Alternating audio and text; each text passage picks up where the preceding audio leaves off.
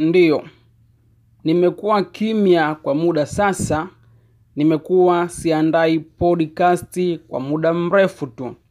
Lakini leo nimeona niandae podcasti baada ya kuguswa na mtu mmoja kule Twitter anakwenda kwa jina la Life of Msaba na kampeni yao ya Change Tanzania au kuna kampeni sijui ya binti.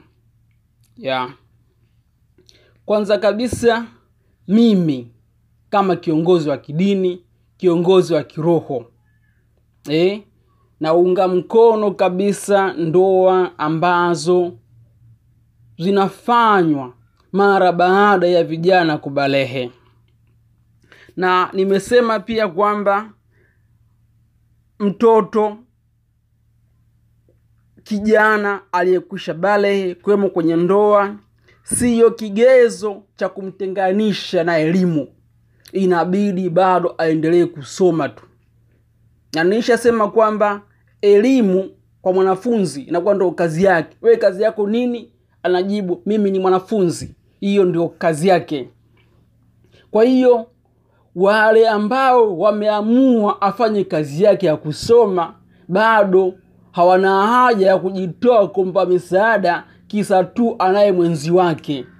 Kwa masuala ya kukaa kuamua tu kwamba vijana saa hizi bado mnasoma, haina haja ya kushika mimba, au kama tunashika mimba zinakuwa kwenye malengo ya kwamba kuoa sio mwisho wa kwenda shule, kuolewa sio mwisho wa kwenda shule ya na sheria ya Tanzania isharekebishwa kwamba kushika mimba kwa binti sio mwisho wa masomo.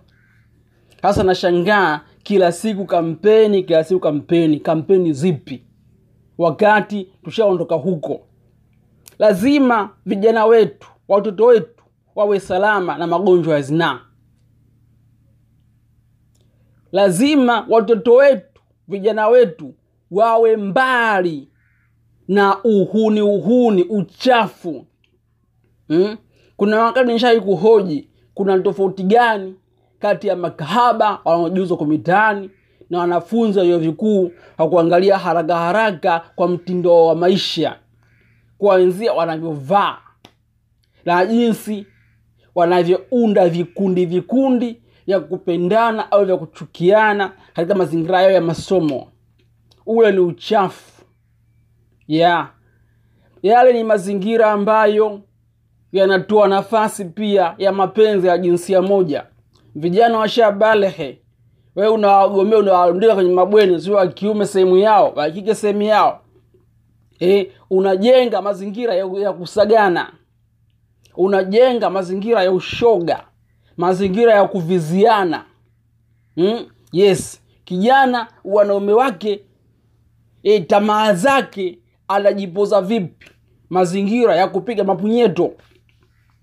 So kwa mujibu wa imani yangu mimi, kwa mujibu wa falsafa zangu mimi, mtu ambaye anakumaanisha tuna zaidi akihiari kuingia kwenye ndoa haina haja ya kumzuia.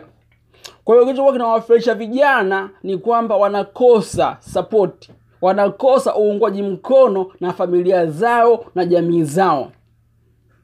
Kwa hiyo mapenzi yanawafelisha, na kama yawafelishi, wanafukuzwa, wanalazimishwa kufeli ya. Kwa hiyo napenda kuwaambia hawa wapiga kampeni, hawa wanaharakati wa Change Tanzania, hawa wanaharakati wa binti.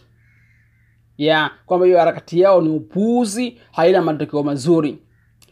Dunia imefika hatua mbaya sana, iko mikononi mwa wasenge, mashoga, mabasha, wafiraji na wafirwaji imefika hatua hizo huko. Ndoa hazina thamani yake, ndoa hazina thamani yake. Kwa hiyo watoto wa mitaani wamekuwa wengi sana, ndoa zinavunjika kwa kasi kubwa sana, kwa sababu vijana makuzi yao hayakuwa hayakuwaandaa kuheshimu ndoa hmm? Ndio maana watu nanishangaa sana, mtu anaoa nasema yes, jamaa anakabidhiwa kipande cha pepo hmm? Yes, anakabidhiwa bustani, kipande cha pepo. Watu nashangaa pepo ikope, washazoea uhuni, ni malaya, ni makahaba, ndo mazingira yaliyopo. Na mwisho wa siku yanaenda mazingira kwa unarudi kule kule kutawaliwa na mashoga kutawaliwa na wasenge. E, tafika hatua watu hamna namna inabidi wamkufuru mungu tu. Japo mimi imani yangu pia na mungu hazifungamani. Lakini kwa kulinda ustaarabu lazima tuwe na akili kama za wale waliokuwa wastaarabu hapo mwanzo wao waanzilishe ustaarabu. Kwamba uzinifu zinifu usagaji sagaji ushoga ushoga ni tabia za ajabu na mifumo yetu ya elimu inalea hilo. Wewe kijana unamfosi aamini kwamba ni mtoto ana kumi na mitano kumi na sita kumi na saba Ah, ndio mwanzo wa kujibu kwa sababu ndani ajua ni mtu mzima. Huku nje familia ya jamii imenamshupalia yeye ni mtoto. So mazingira ya kukutana kwanza ni ya ajabu ajabu. Mazingira ya kujiabuse kujidhalilisha yanakuwa ni mengi. Eh, na uwezekano wa kuwa na akili ya kutulia alishavurugwa zamani. Uwezo wa kuamini hana kumwamini mtu fulani kama anaweza nkabaki na mtu nkamwamini uwezo wa kumwamini hana. Kwa sababu ashaona mapicha mengi ashacheza mapicha mengi ashachezewa mapicha mengi.